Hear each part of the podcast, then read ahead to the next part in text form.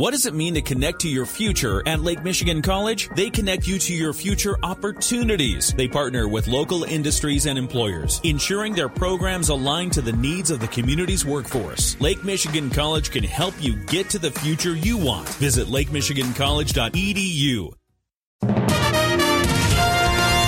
WSJM News now. Team coverage from the WSJM Newsroom on News Talk Sports 94.9 WSJM. WSJM News is brought to you by the Town Crier Wire.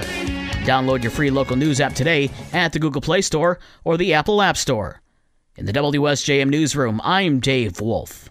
10 Republican and 10 Democratic senators, including Michigan's Debbie Stabenow, have introduced a new proposal aimed at curbing gun violence.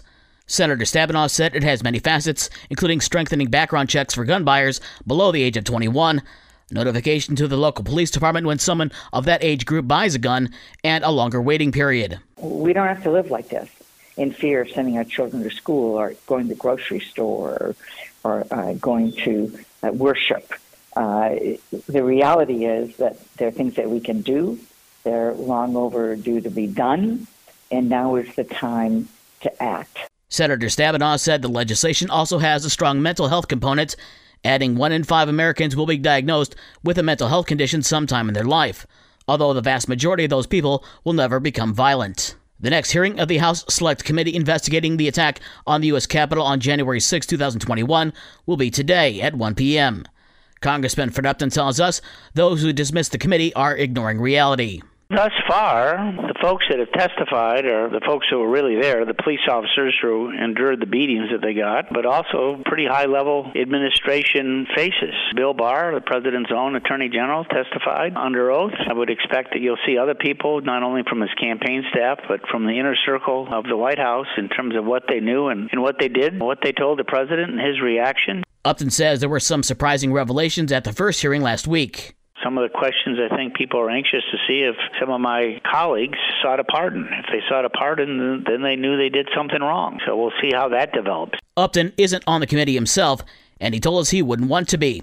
However, he says it will have an impact as more information on what led to the Capitol attack comes to light. The state's water bottle recycling program in Benton Harbor has resulted in more than 16,000 pounds of bottles being recycled. Michigan Department of Health and Human Services Water Distribution Project Coordinator Deshauna Robinson tells us more than 13 million bottles of water have been given out in the community. Most city residents have been taking advantage of the opportunity, and we continue throughout this project to inform the community through our press releases, our distribution flyers that we give out at distribution locations, and things of that nature. The state's bottled water distribution program started in September and will continue until the replacement of lead water lines throughout the community is complete. Robinson says the water bottle recycling trailer can be found at the Benton Harbor Housing Commission. We have recycled over 16,000 pounds of recycling since we initiated this effort. We are currently on our eighth semi trailer of recycling. The recycling site is right next to the water distribution site at the Boys and Girls Club. Residents are being encouraged to take home 33 gallon clear plastic bags from the bottle distribution site to return the empty water bottles at the Housing Commission during distribution hours. A summer youth employment program is being held by the city of Benton Harbor. It says the Youth Employment Project is looking to hire around 150 youths between the ages of 14 and 19 to perform various public service jobs in streets, parks, and other public venues. The program is available thanks to federal community development block grant funding, as well as a Southwest Michigan Community Action Agency grant and a grant from Michigan Works.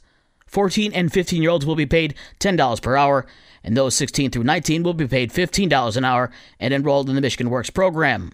Benton Harbor Mayor Marcus Muhammad says the program, in addition to helping the youth and their families financially, also will provide a meaningful diversion from some of the violence impacting youth in our community. Applications for the Youth Employment Program can be picked up and submitted to the Youth Employment Program Coordinator Corey Sterling at Benton Harbor High School for the next 10 days. St. Joseph today has unveiled a new mural on the bluff stairs in St. Joseph. Mural, painted by Illinois based artist Nate Baranowski, is of three children riding slides down the stairs.